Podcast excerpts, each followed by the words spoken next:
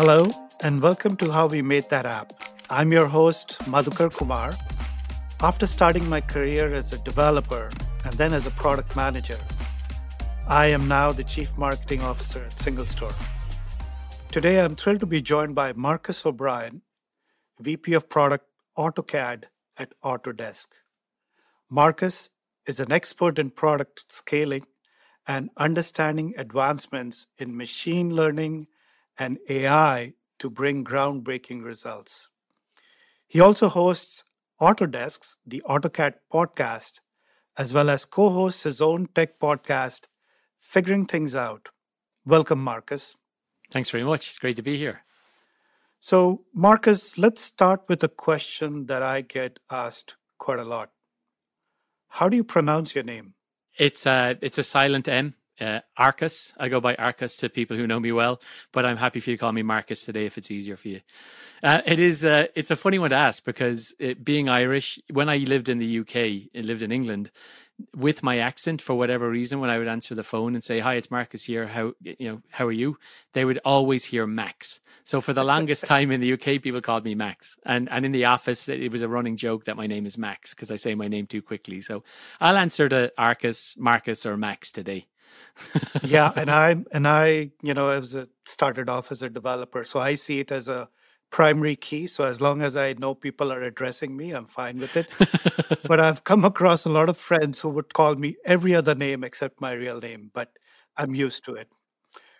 Marcus, tell tell our audience what AutoCAD is and what is it primarily used for and by who? I mean, AutoCAD's a product that's been around since the 1980s. Uh, you know, first released in 1982.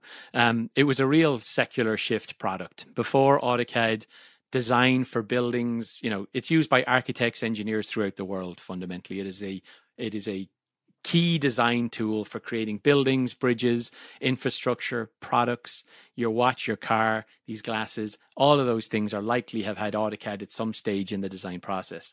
You know before AutoCAD in 1982 things were done on on paper with they were very you know drawing boards paper iterations were really, really slow. It was very expensive to make changes. And then AutoCAD really changed the world at that time by, you know, democratizing design tools and making it available on home computers or, or for office computers. So really reducing the amount of time it takes to to iterate and increasing innovation. So you know, 42 year old product still going very, very strong. We've got a lot more products than we did in the 1980s, as you can imagine, but still targeting the architecture, engineering, construction industry, as well as, as well as the product design and manufacturing industry. If the software is from the 80s, was it used to design the ruins of the Roman Empire as well? That even predates AutoCAD, I would say. Yeah, that is one of those things that was on the old system. If you believe that we are living in a simulation, I would believe that it was the ruins were designed in AutoCAD. but do you do you also call it as as a Swiss Army knife for designing any 3D objects? I've heard it being called that. Uh, uh you know, 2D, 3D. I think um, the thing about AutoCAD, I think part of its success story is that from the beginning, it's a very buzzword now to be a platform, but AutoCAD was was kind of one of the original platforms for design, a very extensible product where people built capabilities on top of it. And as a result, we have, you know, AutoCAD architecture, AutoCAD mechanical, AutoCAD MEP, AutoCAD electrical, AutoCAD Plant 3D, a lot of these vertical focused products that are built on top of the AutoCAD core platform. And as a result, you know, customers do refer to it as the Swiss Army knife because depending on what you need AutoCAD to do, there's a specific tool for that.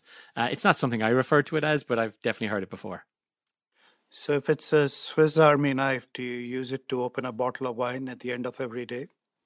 Uh, not every day. Not every day. I don't think that would be healthy. Uh, I think when we think back to the 1980, I mean, you probably could with those, the first versions of AutoCAD that came out on nine, three and a half inch floppy disks, you probably could open a bottle of wine with them. But uh, nowadays, no, not so much. Very good. I, I, of course, joke, but my son is doing his mechanical engineering and he uses AutoCAD quite a lot. Uh, how, how many users do you currently have? And in terms of ratio, where do you think its maximum use is? Is it among architecture, mechanical engineering, prototyping? Yeah. What does the overall spread of users look like? Yeah, it's a great question. Um, so we're we don't publish our exact uh, monthly active users or, or user base. Um, what I would say is it is uh, one of the um, leading products uh, in engineering, architecture, and design. So as well as product design and manufacturing. Um, large so you know a global use in terms of the profile us europe a lot of emerging markets using it brazil india um, china big user bases in those places. Um, as you'd expect with a product that is you know so readily accessible on desktop web mobile etc um, and i would say if we look at the aec space the the architecture engineering construction space i think that's our primary use case right now we've probably got um, more than half of our users in that industry, and then the other half, or just less than that, identifying as being product design and manufacturing. So, so your son would be in the PDMS, the product design manufacturing space that we talk about as a mechanical engineer. Yeah. And we will get to AI and how that is affecting. But I'm assuming to use AutoCAD, you need training. It's not something that you just wake up one morning and then you understand how to use it and start building designs. Yeah, it's probably somewhere in between. You know, if I think about if I think back to AutoCAD, um, cert- certainly legacy AutoCAD, 1980s, 1990s, um, probably a steep learning curve uh, one of the things that we do to help with that steep learning curve is that we make uh, AutoCAD available to university students for free, so that during that steep learning curve they can actually learn how to use the product, and and by the time they get into the market, that they are effective at using it. Uh, but I also think with advancements, we're going to talk about AIML and and you know just general. Uh, um, experience enhancements in the product over time. We're not talking about a product from the 90s anymore.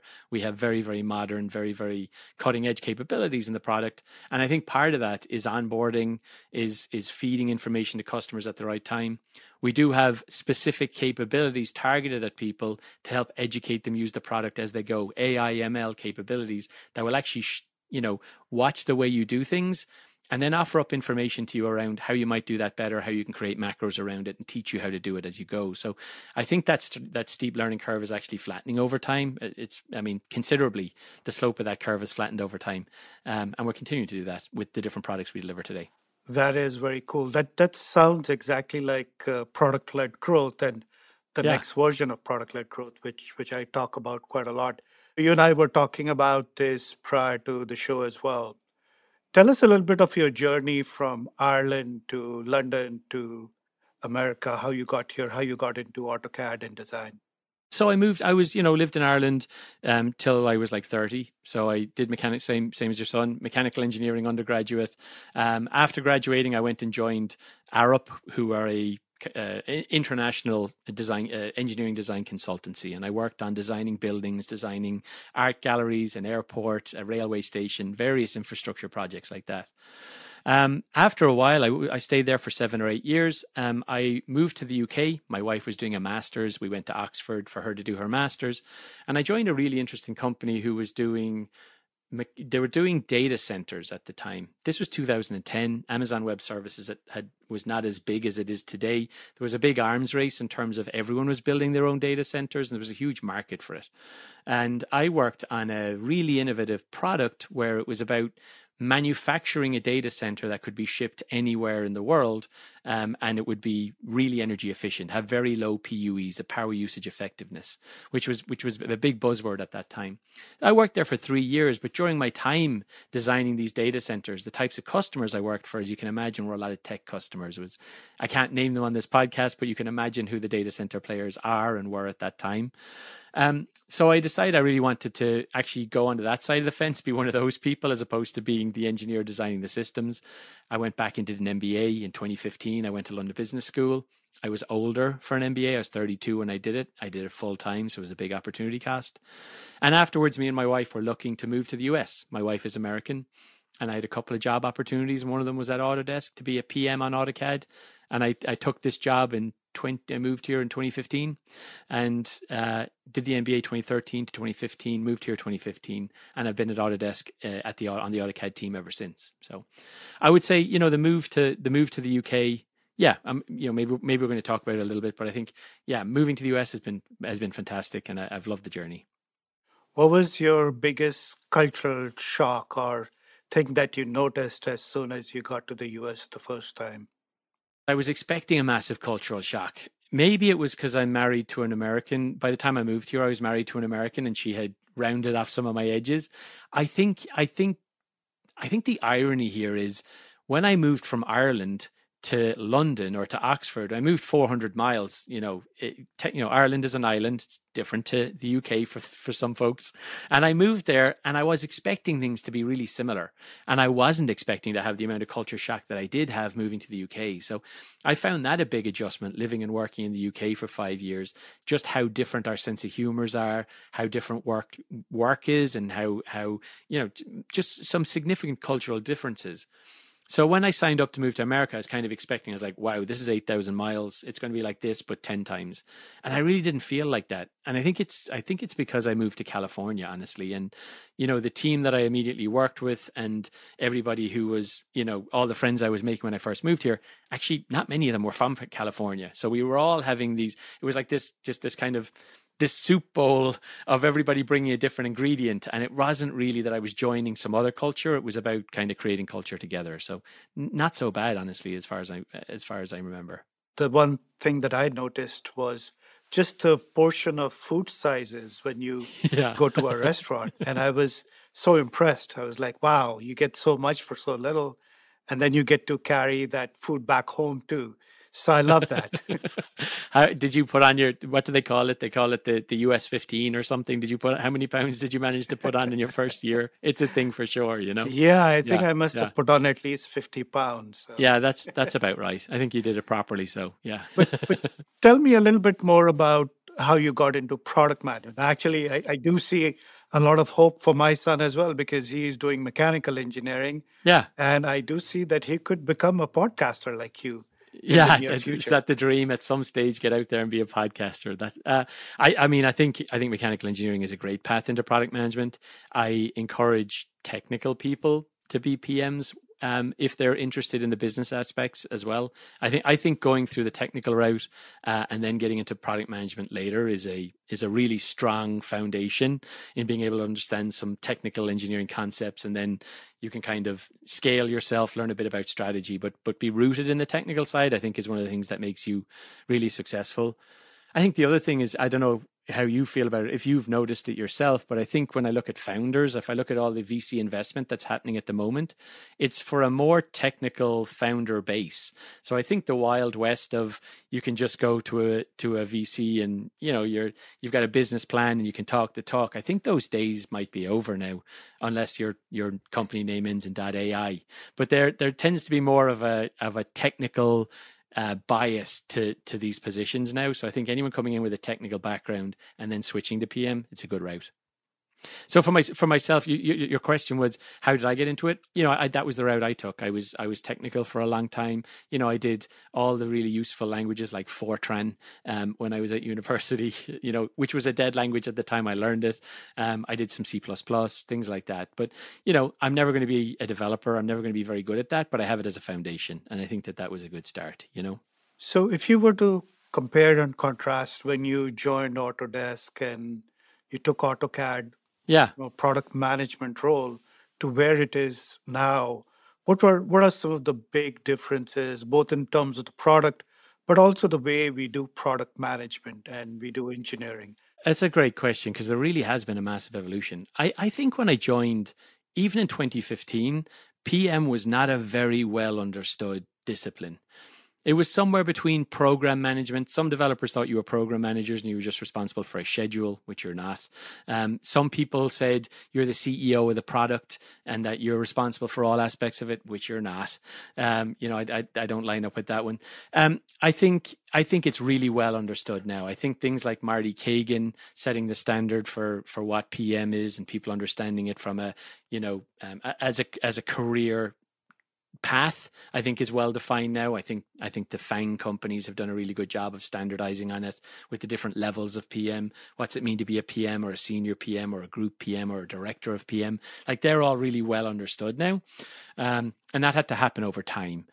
Um, in terms of the product changes that happened i think there's been a lot of like macro industry shifts that happened. So you know when you and i grew up um, cell phones were not something. Well, it certainly wasn't something that I had when I was a teenager. You know, the iPhone came out in my late 30 or in my in my late 20s. You know, um, and you know those paradigm shifts that happened um, at a macro level have changed products. So when I look at AutoCAD's journey, the first 20 years was about was about building automations on desktop software uh, maybe maybe maybe you know after 20 years for the next 10 years was about acquiring vertical products or building vertical products and bringing them to market to to target specific niches.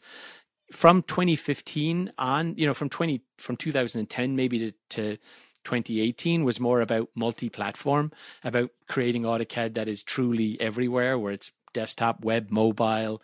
Um, if you've got, we've got AutoCAD um, Design Automation API in the cloud, so that if you want to run um, automations, if you don't want to do, use your GPU, if you want to do things online with servers, we've developed this full third-party ecosystem of developers who develop capabilities on top of AutoCAD.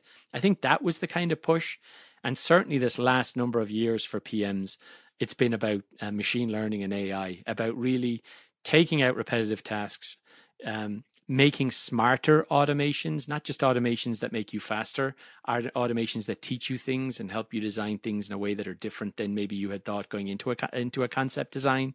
all of those things really shifted both the PM discipline and the products that we shipped as a result. So, if somebody looking to get into product management today, what would you advise them other than having a big, massive ego? it helps. It. I feel you're you're seventy percent of the way there. Uh, I, I, do you think PMs with big egos do well? What's your question? I mean, how, what's your experience on that one? Uh, yeah, I, I didn't comment about that. I just, yeah. I just talk about, you know, what it takes to become a PM. But of course, sure. I joke. Uh, yeah, I, I've, I've been asked this question quite a bit. Like, how do you become a product manager? Sure. And, you know, there is no product management school the last i checked. It's not offered as a as a course. There are some you can do one at berkeley. They have a they have a product management course at berkeley and there's a number of strategic courses you could take. I think you need to learn it on the job if i'm honest. Maybe i'm a bit old school like that.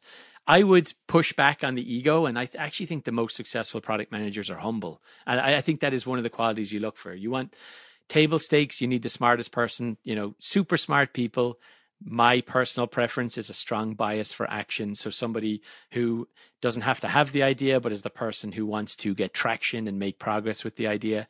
Incredible communication skills, both written and verbal. You have to be one of those people who just enjoys it. He, he, there's people who can learn to communicate, but you got to be one of those people who likes talking to people because you know what? You're going to have to say the same thing over and over and over again to different people, whether you're trying to convince the engineering team, you're trying to convince customers, you're trying to understand customers, you're trying to convince your stakeholders to invest within the company. You're saying the same thing over and over and over again. You got to love it. You got to love doing that sort of stuff in order to, in order to be successful. I think the people oftentimes who have the major egos or or or are too um, hung up on a single idea, like this is the way we need to go, this is true north. It's great having a true north. It's great having a sense of direction. That can be very powerful. But sometimes you got to disagree and commit as well. Or you, you know, you need to flip flop. You need to be wrong. You need to admit that okay, that wasn't the way to go. And I think I think that takes a special skill set too to be able to to roll with that. Yeah, absolutely. In my in my experience, PMs with a very big ego eventually end up being industry analysts and then earn lots and lots more money. That's right. Okay. Yeah. But yeah. let's let's talk about AI because yeah. you, you wrote a paper about it, I think, on LinkedIn a few months back. How did you get into generative AI or AI in general? How does it relate to product management today? Where do you see this going in the future? Good question. There's a lot in, lot in there. Um, I a, a, few years ago at Autodesk, I was lucky enough to be in a position where we decided to invest in machine learning. We, we, you know, I kind of put a pitch forward that we that the next set of capabilities we need to be were, were involved a MLAI, and I think there's a lot of confusion. We can talk about it in a bit about what that is. Is it generative AI? Is it LLMs? Is it, you know, what are we talking about there? But for me, it's not so much the technology. It's more about the smart capabilities to help customers do more. And we made a, we made a, an investment in terms of retooling. We had to do things like we hired a bunch of new people to do it. We also gave people internally opportunities to to retrain and to change over, change positions to be able to do this new work we wanted to do. We needed a better understanding of data. Eh, both, you know, we've already, you know, very careful since GDPR, et cetera. We're very careful with data, with customer data, but like data pipelines, what you can and can't do with data is very, very important, and we're very, very strict about that.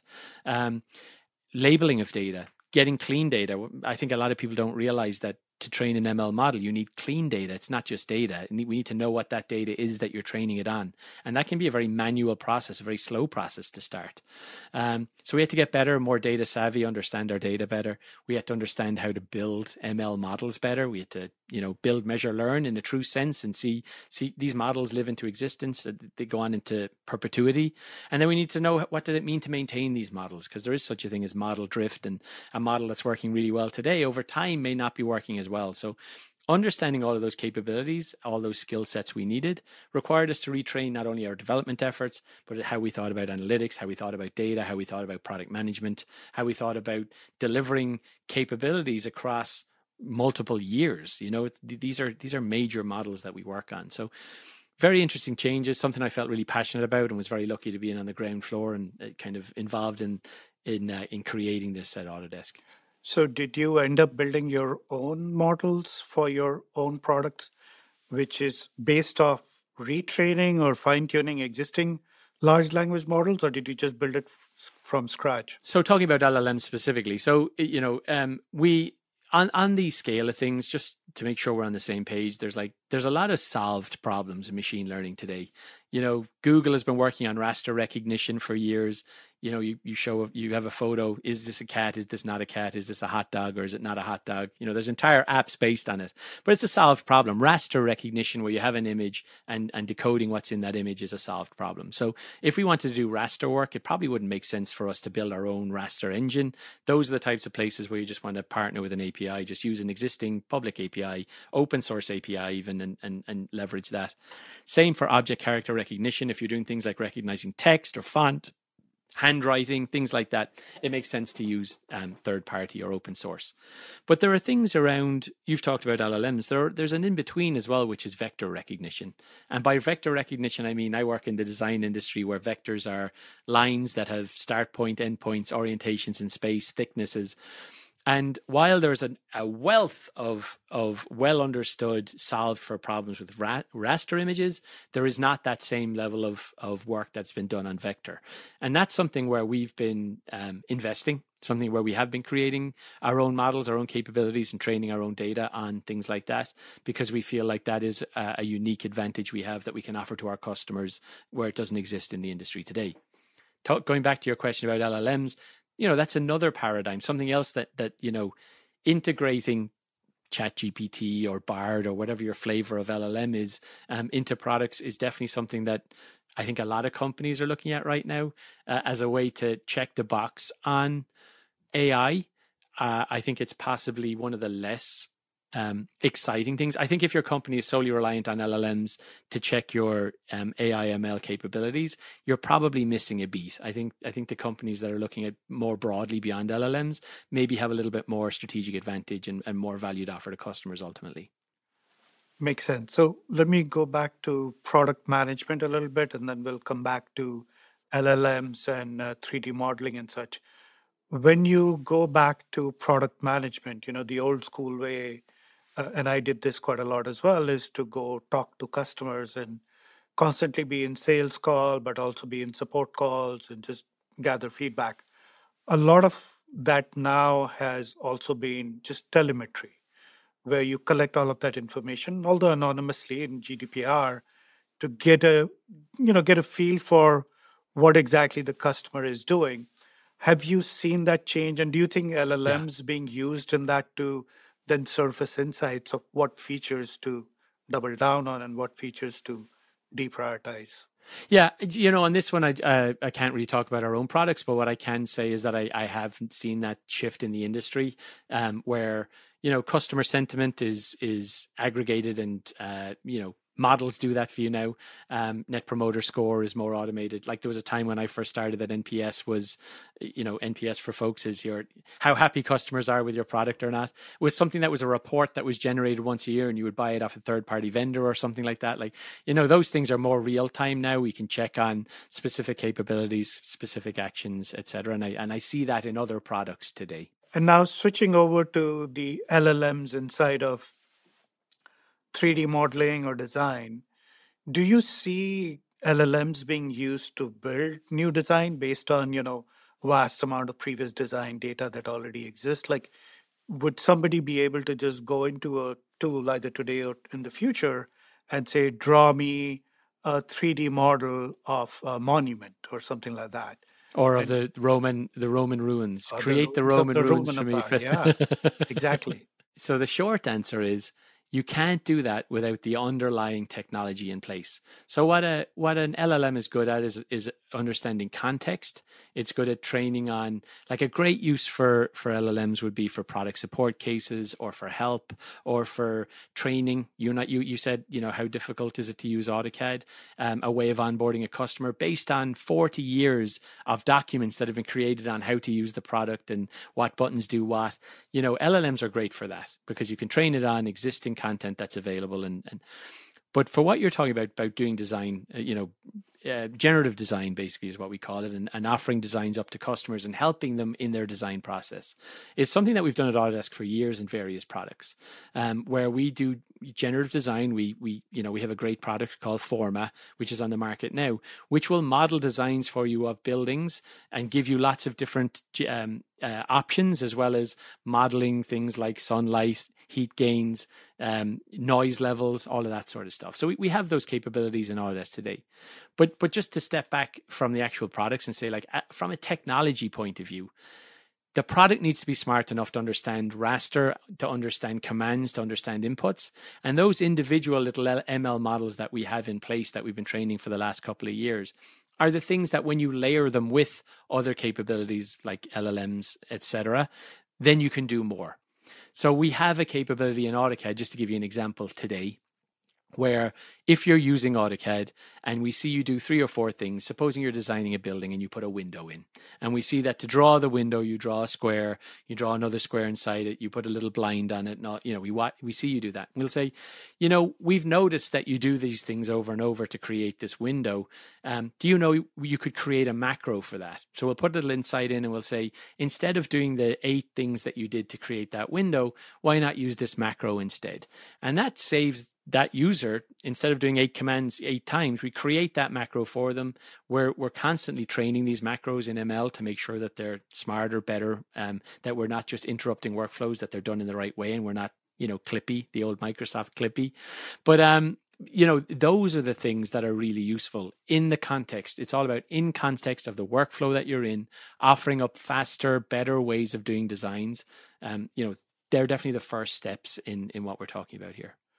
So somebody who's looking to learn just again design, 3D modeling, uh, and if they were looking to just get their hands on AutoCAD and learn it on their own, what would your advice be? Just go to YouTube, watch videos. Like, what would that uh, process look like for somebody starting scratch? I think there's a bunch of free courses, honestly. I think you would go to YouTube. Autodesk creates a lot of content on how to use specific capabilities. We have a lot of we have a lot of capabilities built into the product. So if we, you know, when you when you open our start tab, we've got some learning capabilities. I'd probably start if you were looking from scratch and you were like, I want to learn AutoCAD. Now I've no no experience at all in AutoCAD. I would use the web app first. Um, it's a very lightweight um, WebAssembly product, uh, web.autocad.com. Fantastic product. Or if you prefer iPad or Android, do it on your iPad, do it, use the mobile um, products that we have. But they're, they're a lighter weight version of our desktop product because, you know, GPUs are smaller, etc. And, and we're trying to build light products for, for the web. But, but, you know, one of the things that was said at the Google I/O conference when we, when we launched the web product was it's the most robust desktop software running in the cloud. So, um, it really impressive AutoCAD, very very small size, caches in your browser, uh, and a very good way to learn how to use AutoCAD from a basics, the ground up approach. And going back to you know people looking to also become product managers or people who are learning to become product managers. What what going back to maybe your team, how do you define goals for your team? Like if I'm a product manager and I was working in your team, what would my goal be? Would it be more product adoption? Would it be to get more users into the product? Would it be to do more releases? How do you yeah. measure product management in your world? Yeah, great question. So, luckily, these days I'm in a position where I have one head of product who works for me, a director of product, um, and she is responsible for manage, managing the entire product management org. I used to do that role up until a couple of years ago, but but that is very much in in her view. But when I go back to a couple of years ago um, about just running the PM team, um, I would always I think I think you need different PMs for different gigs. We've got about 15 or 16 different products with AutoCAD in the name now that we manage. And whether it's a, you know, developing a desktop product, developing one of the de- vertical products, developing a web product, developing a, uh, a, de- a, developer product, you know, for in the cloud, creating APIs for third party developers, require different skill sets because you're talking about different shipping cadences like do you does it go do you update it every day every week every month every quarter? Each of these products has a different shipping cadence. And i think as a result of that cadence there's a different level of um, what, what's done is done um, expectation. So if you've got something that ships every quarter, I think you need to have higher levels of testing and getting it right if you have a product that you update every day, I think there's more room for, uh, you know, dual track agile development where you're doing experiments in the morning and you're you're kind of making decisions in the evening. And so, so depending on which role you're in, I think there's, I think it's a good one to rotate. If I'm honest, I think the people who are best at this get an opportunity to do all of those things because they're all different, and there's no one right approach. Like going back to the thing, if you're dogged on this is the one way you do PM and this is how you be the best PM, it's because you haven't experienced the other aspects of product management as well, and it's just going to take you a little bit more time to get there. So, um, in terms of setting goals for my team, what I always did was I'm a big fan of at the start of each year we create our own OKRs, our personal uh, um, objectives and key results.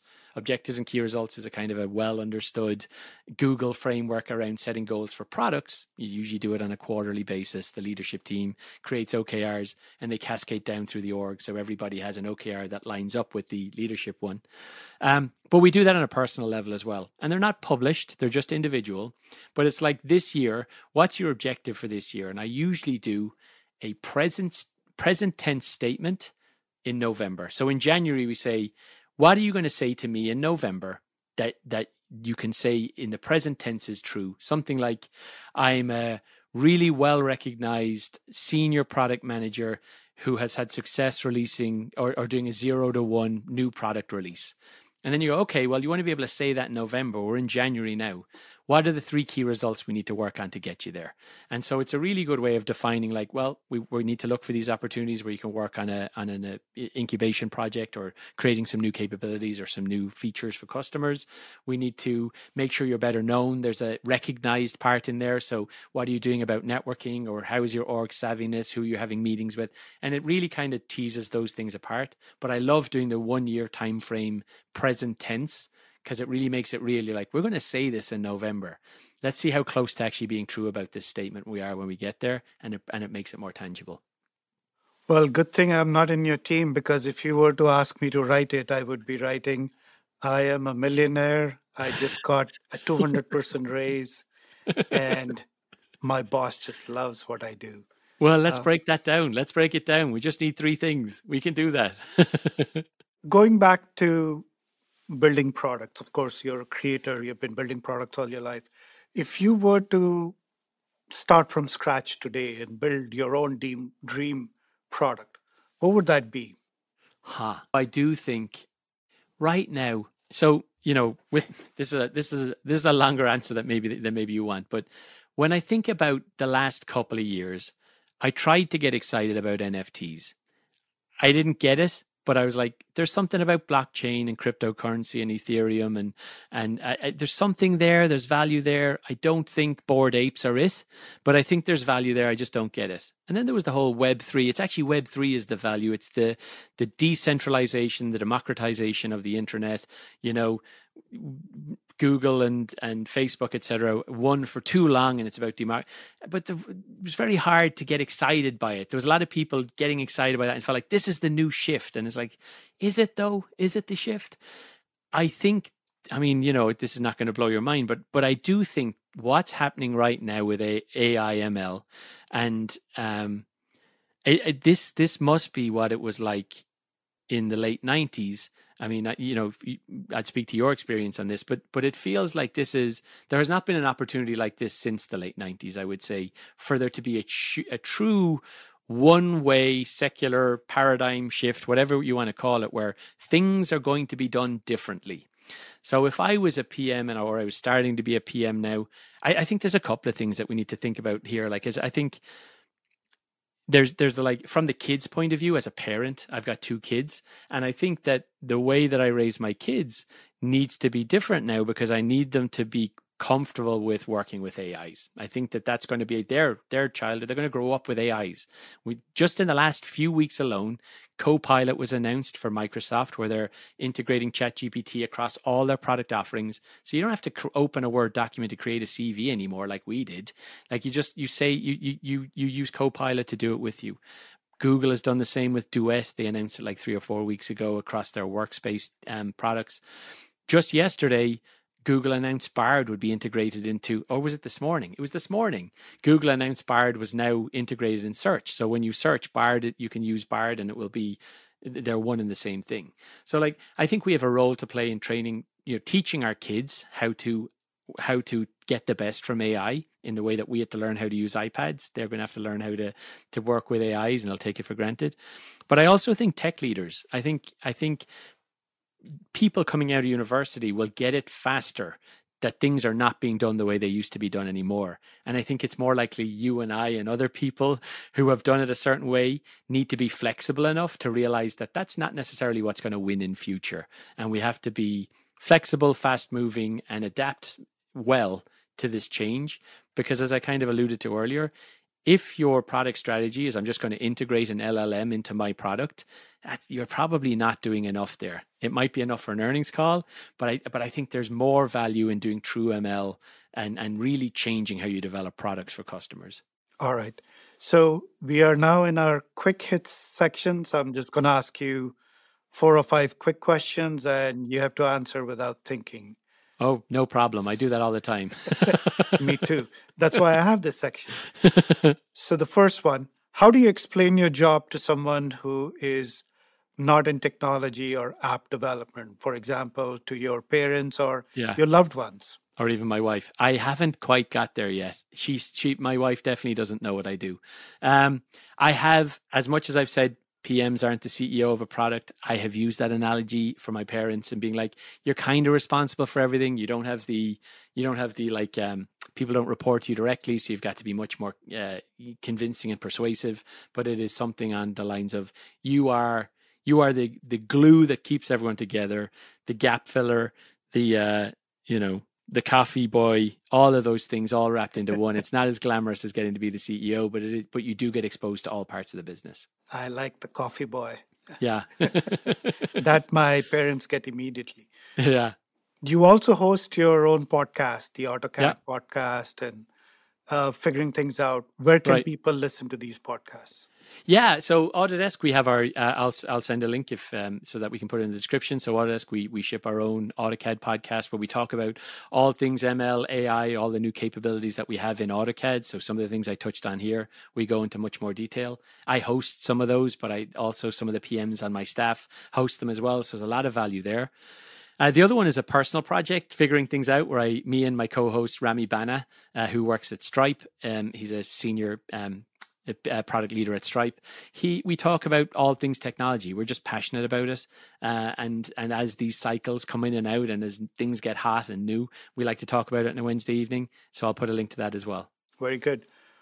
What, according to you, is the best on-site conference to attend to better understand AI? And the right answer is SingleStore Now next week. As of, I heard, SingleStore Now has got a conference next week. I will be at SingleStore Now next Tuesday. I'm looking forward to it. I'm not. Uh, I, there's. I, am actually going to a couple even in the next few weeks. There's the AI, AI Pioneers Conference.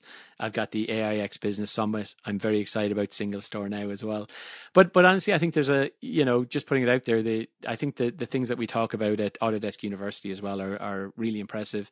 Anything with Mike Haley, who is our AI um, guru at Autodesk. I think anything he has to say about it, people should really listen because he's he he knows what he's talking about. So, is he also on YouTube? Uh, he there's a couple of podcasts that he's on on YouTube. Yeah, we could put a link into one below. Okay. I will Yeah. check it out. Great. What app do you use the most every day? What app do I use the most every day? I've got this is gonna uh, when I look at my home screen, so I'll put it. I'm happy to share. I've got um, I know most people won't do this on video, but I've got on the bottom in my iPhone, the place I save, I've got text messages, camera, MacroFactor for tracking calories. We talked about putting on the US 15 pounds. That's to help me with that. And then ChatGPT. So I do subscribe personally to ChatGPT. I use ChatGPT 4 all the time. I, I use it like many times a day to help me with all sorts of things. So it's definitely one of the most used apps I have. And the last question What do you do outside of work and outside of product management and outside of podcasts? Podcast is a passion project for sure. I got little kids; they they take up most of my waking hours and a lot of my sleeping hours. Uh, a real passion of mine is is is building stuff. I make I, I like to renovate old motorcycles. Right now, I'm working on a 1979 BMW R80/7, an old Wow. BMW Airhead motorcycle. I've taken it apart. I mean, literally apart every single nut and bolt into every single piece individually, cleaned all of those little pieces, and I'm meticulously putting it all back together again. So there's definitely some OCD slash control freak stuff going on there, but it's I see it as like Lego for grown ups. Very cool. Well, thank you so much, Marcus, for spending time with us and our audience. And I really appreciate just uh, you dedicating your time to talk Sure. about product management and the product and AI in general. It's been really great talking to you today. I really appreciate it, and I'm glad you got the pronunciation of my name right in the end. Thanks very much for that. It means a lot to me. think so. All right. See you. All right. Good luck.